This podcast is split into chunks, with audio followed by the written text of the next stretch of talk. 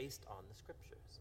God's plan was always to use the unified family of Abraham to bring peace and justice to the world. But the tribes of Israel had been scattered because of the exile. Now, here at Pentecost, representatives from all of the tribes come back together and they're introduced to their Messiah, the crucified and risen Jesus, so they can now become the restored people of Israel. And thousands of them start following the way of Jesus. Which brings us to Luke's tale of two temples. So you've got the temple that Herod built in Jerusalem, where Jesus' disciples worship like the rest of the Israelites. But now there's also Jesus' temple, which consists of people. This temple's meeting together in homes all over Jerusalem, and they were approaching life in a radical new way. Right, think about it. Many of these pilgrims aren't even from Jerusalem, so they formed these new families, and they're all depending on each other. Yeah, people would sell their stuff, provide for the poor among them. They ate their meals together. They said their daily prayers together. They were learning from the apostles what it meant to live as if Jesus is the true king of the world.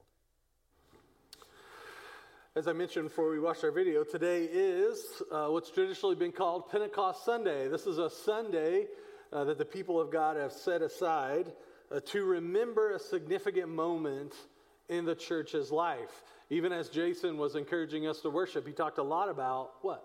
Remembering. And like me, he says he has a hard time remembering things, doesn't quite, brain doesn't work the way it did way back when. So we make reminders, right? We set aside dates on our calendar. This is what Pentecost Sunday is to the church when we remember the birth of the church.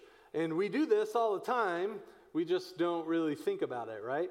Uh, think about the country that we live in. Do we set aside days to remember and celebrate and reflect upon significant uh, events or moments or sacrifices that people have made in the life of America? Well, of course we do. Next month is July. Uh, there's an important day that we set aside to remember, July 4th, right? A couple of weeks ago, we celebrated Memorial Day. We do this in other areas of our life. But what's great about Pentecost is it's not designated for a country, it's transcendent of nation, it's the birth of the church. And we set this day aside to remember our beginnings and to ask the Lord to once again remind us and equip us to do the work that He's called us to do, to be those people who share and show the gospel everywhere they go, to be the people, as the video said, who are living as though Jesus really is the King of the world. And the church's message, important to remember that because the gospel, the message of the church, is the answer, it is the power I can't remember as daft, as uh, great as Matt said, the remedy for the.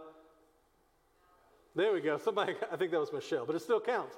Um, the gospel message is the answer to sin, and that's what we've been talking about in our current sermon series on sin. What is it really? We talked about this big Christian word called sin for the past few weeks. And it's more than just a word, right? I hope you kind of have caught on if you've been with us. It's more than just a word. Sin is a power let loose on the world to do what? To undo everything God has done, to destroy God's creation, including human beings.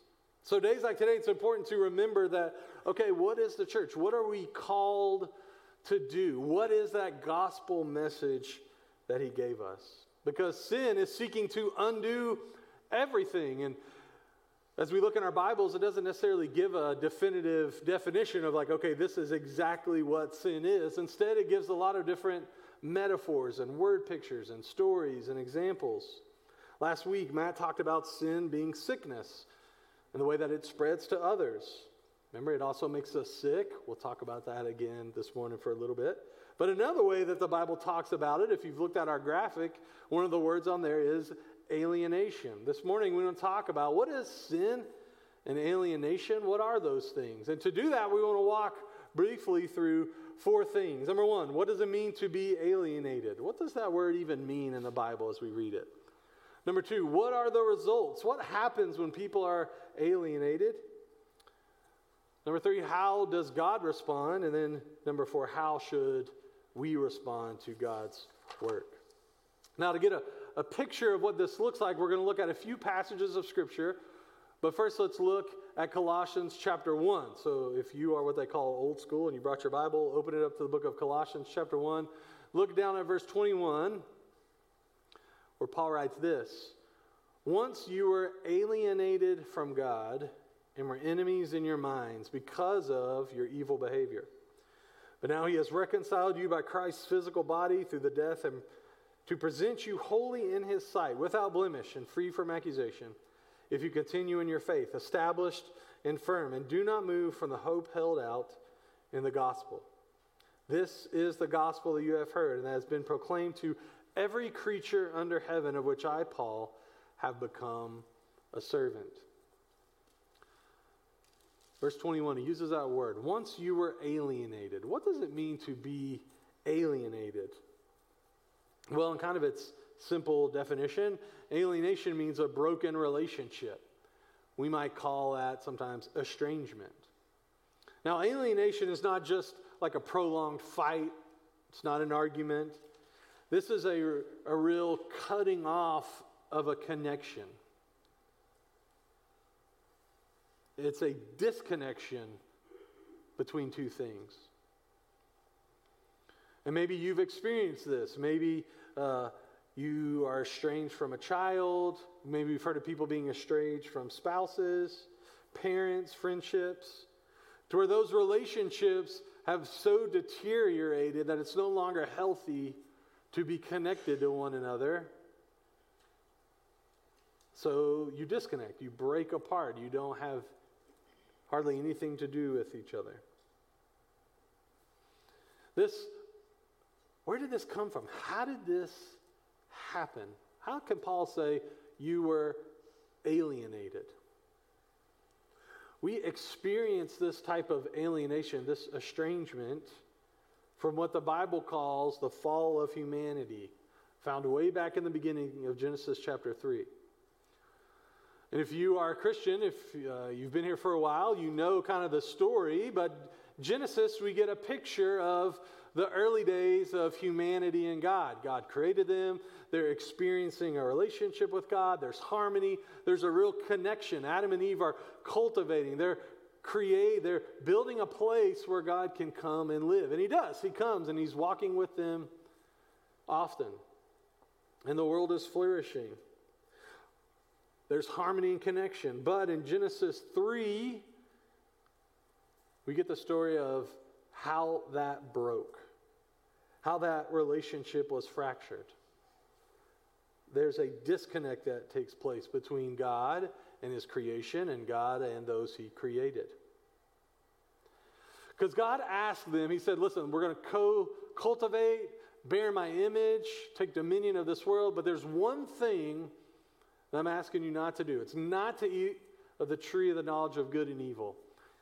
This is what God was saying. Listen, I'm God. You're created beings.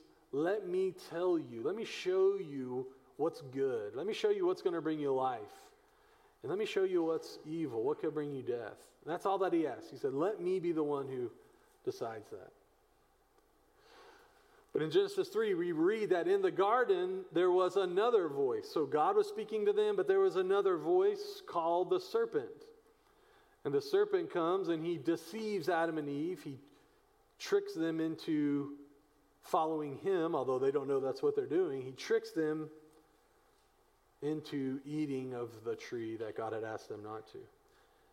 And in that moment, what happened was a disconnect creation, humanity had become disconnected from God. Now, the problem with that is that God is life, God is the foundation of all reality. So, to disconnect from life, to disconnect from reality, means to bring in death. The alienation brought in death. The disconnect brought in death, and how death spread over all creation. And that original alienation from God that humanity experienced has trickled on down the line and multiplied a million times over and brings us to the point what are the results of that alienation? See, it didn't just happen way back then. it's happening now. Verse 21 Once you were alienated from God and were enemies in your minds because of your evil, evil behavior. So the estrangement is not just, the alienation is not just long ago, Adam and Eve. You're alienated. Humanity is alienated from God. What happens when there's alienation, when there's disconnect, when there's discord between two people? Usually, what happens is they begin to see each other as enemies. Maybe once they were in harmony together, but now something bad has happened, there's a fracture, and they begin to see each other as enemies. You are enemies in your minds, Paul says. That's what's happened. Humanity now sees God as its enemy, which is what the serpent really wanted them to do at the beginning. Instead of following after God and letting Him decide, humanity, the alienation now causes us to follow after the serpent. And when you become hostile and you see someone as the enemy, you're really not keen to do what that person asks you to do, to take their advice. And then what happens? Evil behaviors. And it's easy to look out into the world and kind of see some places where this alienation has happened, right? God gave uh, his people the 10 words, the 10 commandments don't murder, right? We look at things that happen like in Uvalde and Buffalo, and we look at the things we say, man, that's evil, that's broken. We're not following God in that area. Society is in trouble. What's going on? Why does this keep happening over and over? There's something broken here. But the alienation is so deep between us and God. The hostility is so deep that sometimes the things that we see that are evil, we actually see them as good. Our culture, the world tells us, are actually good. Or maybe kind of neutral, right? God says, take care of widows and orphans. What do we do? Well, we go buy more stuff, go on more trips. God says, honor your father and mother. What do we do? Well, if they can fit into our life plan, but if not, they can kind of figure it out. We don't necessarily look at that and think, oh, that's evil.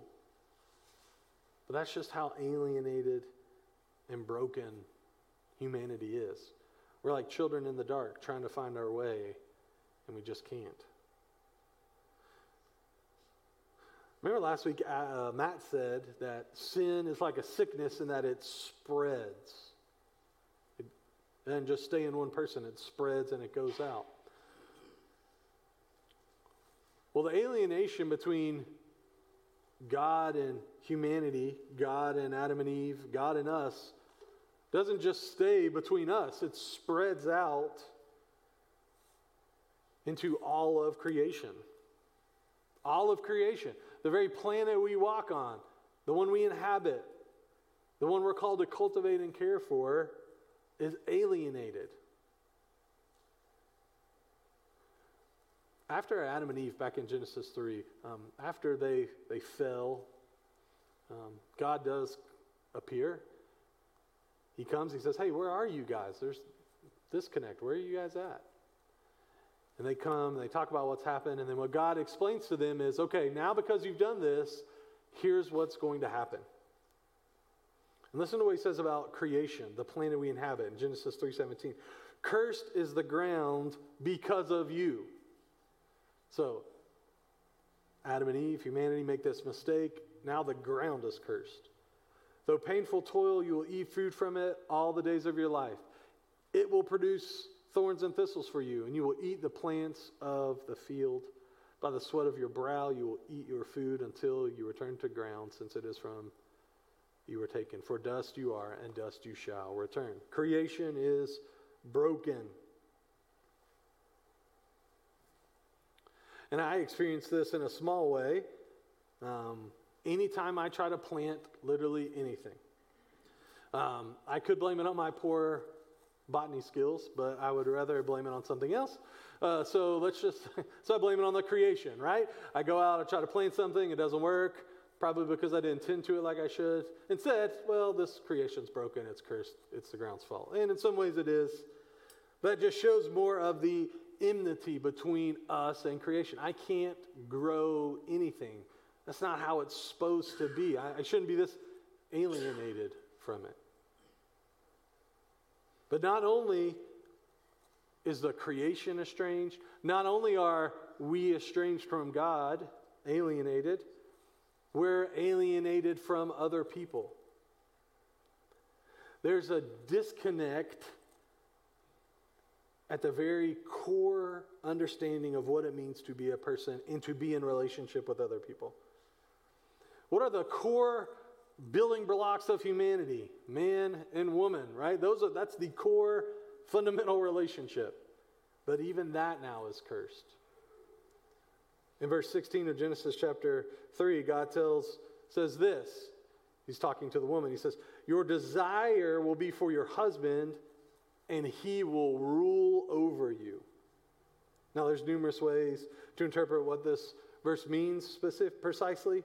But for this morning, what I want to focus on is how human interactions, human relationships, in some ways, especially male female relationships, are marked by envy and domination.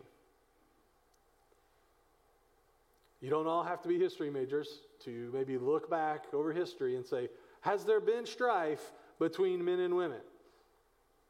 Or let's just hold ourselves a little bit more accountable. Throughout the history of the world, have men treated women the way they should be treated?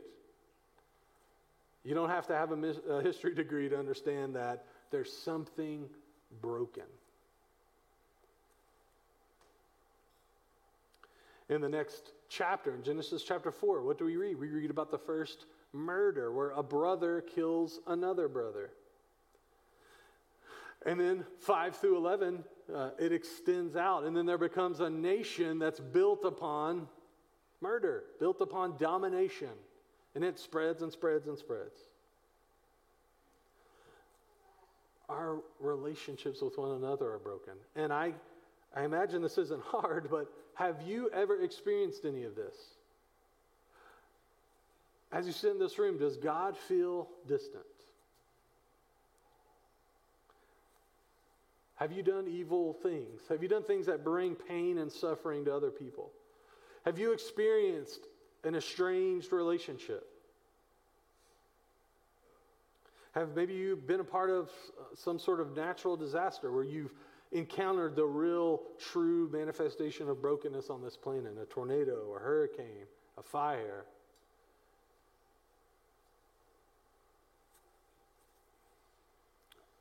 This happens. In a way, we're all kind of snake bit by that original alienation. We're all kind of snake bit.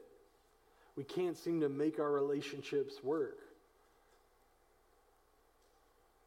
Instead of harmony, there's disharmony, there's disconnect. Okay, so those, maybe some of those are like really deep, broken, like you don't want to talk about it, right? You don't want to talk about that or stranger relationship. But I'll tell you, even communication sometimes seems hard. My daughter yesterday, we got some groceries. She wanted a snack. Me and my wife were putting the groceries away. We're trying to tell her to hold on. She just wants a snack. She's telling us that she can make the snack herself. We're just trying to tell her to hold on. And what happens? Like, uh, uh, should be an easy, simple combo, becomes screaming and crying and running into the room and, and talking and praying together, or uh, talking, trying to figure out what's going on. Why? There's this unspoken kind of difficulty between relationships that make it hard to communicate. That's just a small little simple one, but I mean, we could look at a, the global stage right now and see broken kingdoms, broken nations, nations at war with one another, places where women are still sold and traded, places where men to seem to want to rule and dominate women. So, how does God respond to this? How does God look down? God sees, okay, broken planet, tornadoes, hurricanes, awful things. He looks down and he sees individuals disconnected from him, running around doing their own thing. He sees relationships fractured and broken. What does he do? Colossians chapter 1, verse 20 and 22, he says this And through him, that him being Jesus, God was pleased to reconcile to himself all things, whether on heaven or in earth, by making peace through the blood of his cross. He has now reconciled in his fleshly body through death so as to present you holy and blameless and irreproachable before him. All things. That Greek word, all things, that means all things, okay? Every single thing is now reconciled into the life of God. Every blade of, gra- every blade of grass, every tree, every beautiful sunrise and sunset. God is, has reconciled all of those things in his Son. The estrangement between me and him, the estrangement between each other, the disconnect, all of those things have been reconciled. All those things have been put back right. How might you ask? Through the death of Jesus. He sent his son to die on a cross so that we might be reconciled to God and to one another. The answer to the estrangement that we experience, to the alienation that goes on in our communities and in our neighborhoods. Sin that causes all of that the answer can only be provided by God because only God can destroy sin. Only God is powerful enough to destroy the brokenness around us. Yes, He uses me and counselors and politicians and mentors. He uses people to do that.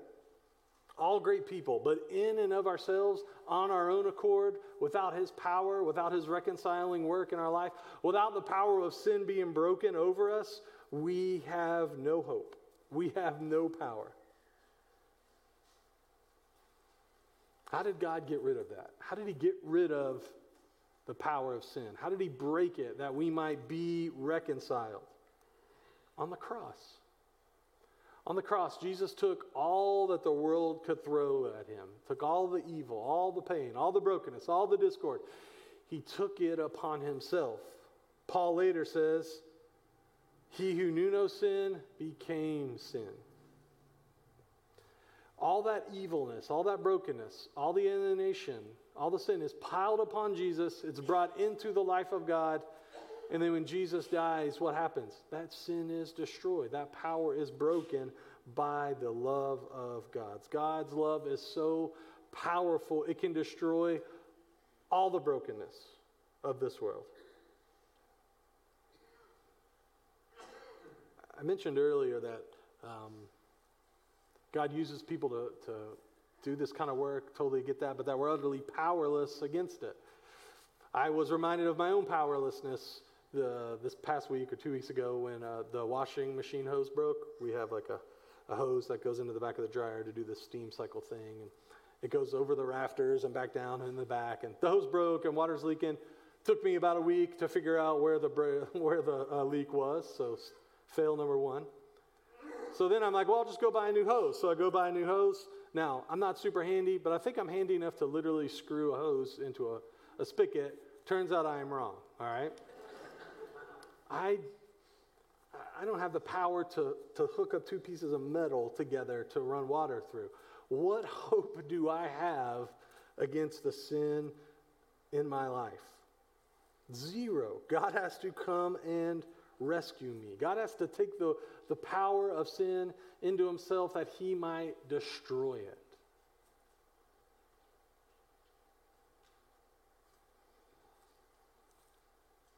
And I think how he does it really does matter. How do the nations of our world handle estrangement, alienation, and conflict? Well, we're watching a little bit of it play out in Ukraine right now, right? It was once this country, they broke away. Well, we don't want you to break away. Well, guess what? We want you back. um, and we're going to bomb you until you come back. Well, what do we do? Well, we don't want you to do that anymore, so we're going to put sanctions on you so that you can't have food and all these things, right? War, economic power, all these things are what the world uses to fix estrangement and alienation. But what does God do? God sends his son to die. Sends his son to die. He makes peace through his broken, poured out body. Now, because of Jesus, because the power of sin is broken over our lives, the relationships can be restored. I'm restored to God, I'm restored to one another. In small little ways, the curse is being rolled back. Now, the power of the Holy Spirit can come into my life and teach me how to love other people and serve them. Instead of looking at someone and saying, how can, What can I get from them? How can I dominate them? Or what do they have? I'm so envy. I'm so, oh man, I want what they have. I want their looks. I want their money. I want, I want their attention. I want this or that. We can be so restored by God that instead we can look at others and say, I don't have to worry about myself. God's got a, a people who love me. God loves me. How can I care for that neighbor that's broken? Now, that sounds easy, okay? that sounds simple, but I'll, even in my own life, I'll give you it is a work that God is doing. He's rolling back the brokenness, the greed and envy that He's broken over my life. I, I still find myself drawn to it. Even me and my wife were talking about marriage over these past couple of weeks, talking about how we grew up and marriages that we were that we grew up in, our parents, and how do we manage these things. And I just began to even just reflect and think about, oh my gosh, there's still things there that God's trying to work in me. I still can't totally receive my wife and serve her as I'm supposed to. I still have this greed thing that creeps up or I want to be left alone, or I want to do my own thing, or I don't want to work together. I just want to be myself and do my own thing. so ugly and broken. But God's done away with it. And He's given me so many tools and gifts and people to help me live this out, to live in a new reality. Why? Because the church, God's kingdom, is breaking into this world and it's destroying that old world. We live in one of the most exciting times to be alive, right? We're living in what they call the church age, that God's kingdom is here. It's here on earth and it's growing and it's expanding and it's swallowing up all the brokenness. And the way the world used to run is done. Although we don't always recognize it, there's a new world. Remember in the video we, we watched about Pentecost, it says they were learning how to live as though Jesus were really in charge. That's what's hard about the Christian life, is to know and look and see that Jesus really is in charge. Because when I turn on the news, when I get on social media, it still kind of looks like the serpent's running things. It still kind of looks like that alienation is here. The things that keep me from being able to fully love and care for my wife, my own greed and selfishness, it feels like they're still here and that I have to give in to them. But, friends, the good news is that world that runs on that stuff is fading away. And we can experience the future right now. 1 John chapter 2 says it this way For everything in the world, he's going to sum up what makes the world run. And tell me if he's not right here. Lust of the flesh, lust of the eyes, pride of life. Comes not from the Father, but from the world. The world and its desires pass away. But whoever does the will of God lives forever. All there's a new world breaking into this one. And the things that alienate us from one another, that power is broken. That's why it, this isn't in my notes, so you're getting a little freebie. That's why our church relationships are so important. because we're the forerunners. We're the model home in the neighborhood, right? You go to a neighborhood, what do they do? They build one home and they show you what the rest of the neighborhood is going to be like. That's why our relationships with one another really do matter. Because this is supposed to be the place where people come in and see what the future is going to be like. And when they come in and they see this doesn't look much different than anywhere else, And if you've looked in the news recently, sometimes it does look like, well, this just looks like everything else abuse, cover up, greed. That's why this church thing really does matter. That's why I'm getting ahead of myself here. Forgiving one another, reconciling to one another, crucifying our flesh, receiving one another as people, not as projects to fix, but just how can we be connected and love? These things really do matter. Because we're the foretaste. So, what must we do? Okay? So, Jesus, God has reconciled the world to himself, He's reconciled all things. How do we respond to that work? Well, I could give you a list, and I have a quick little three list thing, but it all comes from Scripture. Paul says it better than I can say it. If you're wondering, what should I do tomorrow morning? Turn to 2 Corinthians chapter 5 and do this. All this is from God, who reconciles us to himself through Christ and has given us the ministry of reconciliation.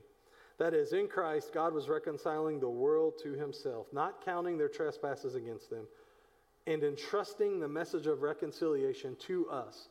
So we are ambassadors for Christ. Since God is making his appeal through us, we treat you on behalf of God. We entreat you on behalf of God. Be of God. Christ, be reconciled to God. For our sake, he made him to be sin who knew no sin, so that in him we might become the righteousness of God. So here's the pattern. Number one, be reconciled to God. To be reconciled, you first got to understand that you are alienated. In our sin, we are enemies of God, the scripture says. Loved enemies, yes, but enemies nonetheless. So this morning, you got to ask yourself have you been reconciled to God? Here's a, here's a good test. Do you want the things that this world offers, or do you want the world to come? Are you frustrated that you don't have the things this world has?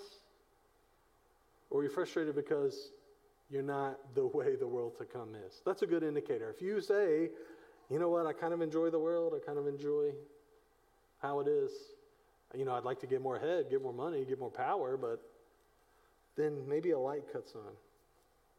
It says, maybe I need to rethink this. That God was reconciling the world to himself, not counting his tr- their trespasses against them. This means to repent, to rethink everything. That's what repentance means to think again, metanoia, to rethink. And you might think and think, man, Jeremy, you're right. I am alienated and estranged from God and from other people because I have these issues.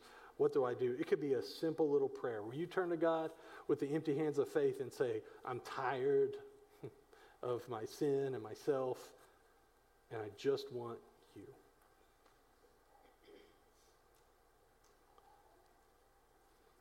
Be reconciled to God. Maybe it's for the first time you're here. The first time you've never done that.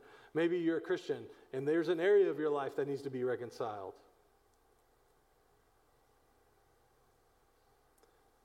Be reconciled. That thing that feels like it controls you, God's destroyed the power over that. Give it to Him.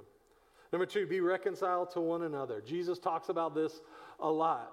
Christianity is not just, okay, I get reconciled with God and it's over. No, in his most powerful sermon, the Sermon on the Mount, he says, if you do not forgive others, you cannot be forgiven. That sounds pretty serious. that does not sound like a suggestion. That's, uh, there was a great book on Sermon on the Mount that said, What if Jesus was serious? In fact, he tells a story in the Sermon on the Mount he says, if you come into worship, you come to the 930 service, and you know that someone has something against you, not you're mad at so and so, you know someone's mad at you or frustrated or broke, there's a strain, whatever it is. Leave that worship service and go be reconciled to them. And then come back and worship. So let me ask Is there someone at rooftop that you need to be reconciled to? Is there someone that goes to the other service and you go to this one because you don't really want to see them? That's probably an indicator that you need to be reconciled to that person. Now, that, those can be intimidating and tough and hard things to do, hard conversations. But the church, this is where it should be easy. This is where we should do these things. And from my past ministry experience, broken relationships, fractured, disconnected relationships is where Satan works more than anything else. I, I don't think Satan's really running around here trying to um, get us to have bad theology. Okay, sure, maybe he is. I don't think that's number one on his list. I think number one on his list is if I could just get five of them mad at five of the other ones, if I could just get one of them to get offended by this other one and not go and make it right, I could probably do a lot of work here. Be reconciled to one another. Can I give just a quick, I'm going to go really fast, um, explanation of Jeremy, that sounds awesome. How do you do that? How do you do that? Well, let's walk through a quick scenario really fast, and we're going to have a I don't know, average looking graphic to explain it. What happens in human relationships? Person A goes to person B, says something, asks for something, and person B feels hurt. Now, maybe it's intentional, right? Maybe person A is a jerk and said something he shouldn't say, or maybe it's unintentional. He didn't know the whole story and he said something he shouldn't have said, and person B gets hurt. There's a, there's a fracture there. And the longer that goes without getting fixed, those people drift further and further apart. Now, what should happen? Person B should just go right back to person A and say, you know what? You're my brother or sister in Christ. I'm going to fill the gap with trust. You hurt me. Um, you hurt me, and I'd love to talk about that. And person A should be someone that says, you know what? I'm a sinner.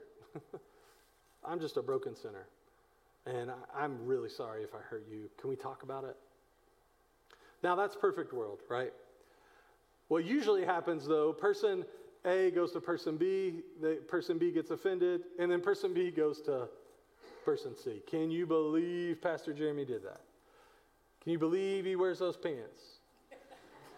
Can you believe he didn't get back to me on that email as quick as he should? Well, I should get back on that email to you, but I saw him the other day uh, at the barrel blends down the street, and I don't know what he was doing there. Da, da, da, da, right?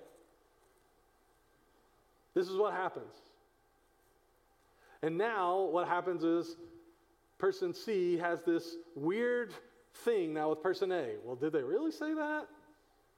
That's not my experience with them, but maybe they're not who I thought they were. And gosh, I don't know what to do. And now it creates this really ugly broken triangle. This is where Satan loves to, this is where the serpent loves to do his work. What person C could do in this moment is my third point. Be reconciled to God, be reconciled to one another, and do the work of reconciliation. The scripture says, entrusting the message of reconciliation to us. So we are ambassadors for Christ. If you're person C in that triangle, sorry, Michelle, can you throw that back up there real quick? What should you do? You should listen to person B. You shouldn't be a jerk and say, Pastor Jeremy told me not to entertain this, get away from me. You should listen to them and say, That sounds really hard. I'm sorry that happened. I'm sorry you're feeling that way. I would feel that way too. Oh, I'm so sorry that hurt. Oh, man. But hey, guess what? Let's be reconciled. Let's not just leave this here. Go talk to person A. I, that might be a hard conversation for you to have. I'll tell you what, I'll go with you. Or if it's super serious, maybe there's like really deep brokenness, maybe we should get Jeremy or Matt or an elder to come with us and have this conversation. If we did that in our own church, I, we would be blown away by what God could do. But also, the ministry of reconciliation is going out into this world, and we should be like terminators. Instead of hunting humans, we should be hunting anything that brings discord, alienation, and disconnects people. So we see things structurally or individually. We see things like racism, which causes entire communities to be broken and fractured and estranged from one another. We should be like running to them with the message of the gospel. Not just, hey, one day Jesus is going to save you, get to heaven. No, like, let's work this out right here because Jesus is ruling and reigning. So the things that, that are snake biting you, God can do away with. You see sexism in our world. We should be quick to run to it and confront it and say, it shouldn't be this way. shouldn't be dominating one another.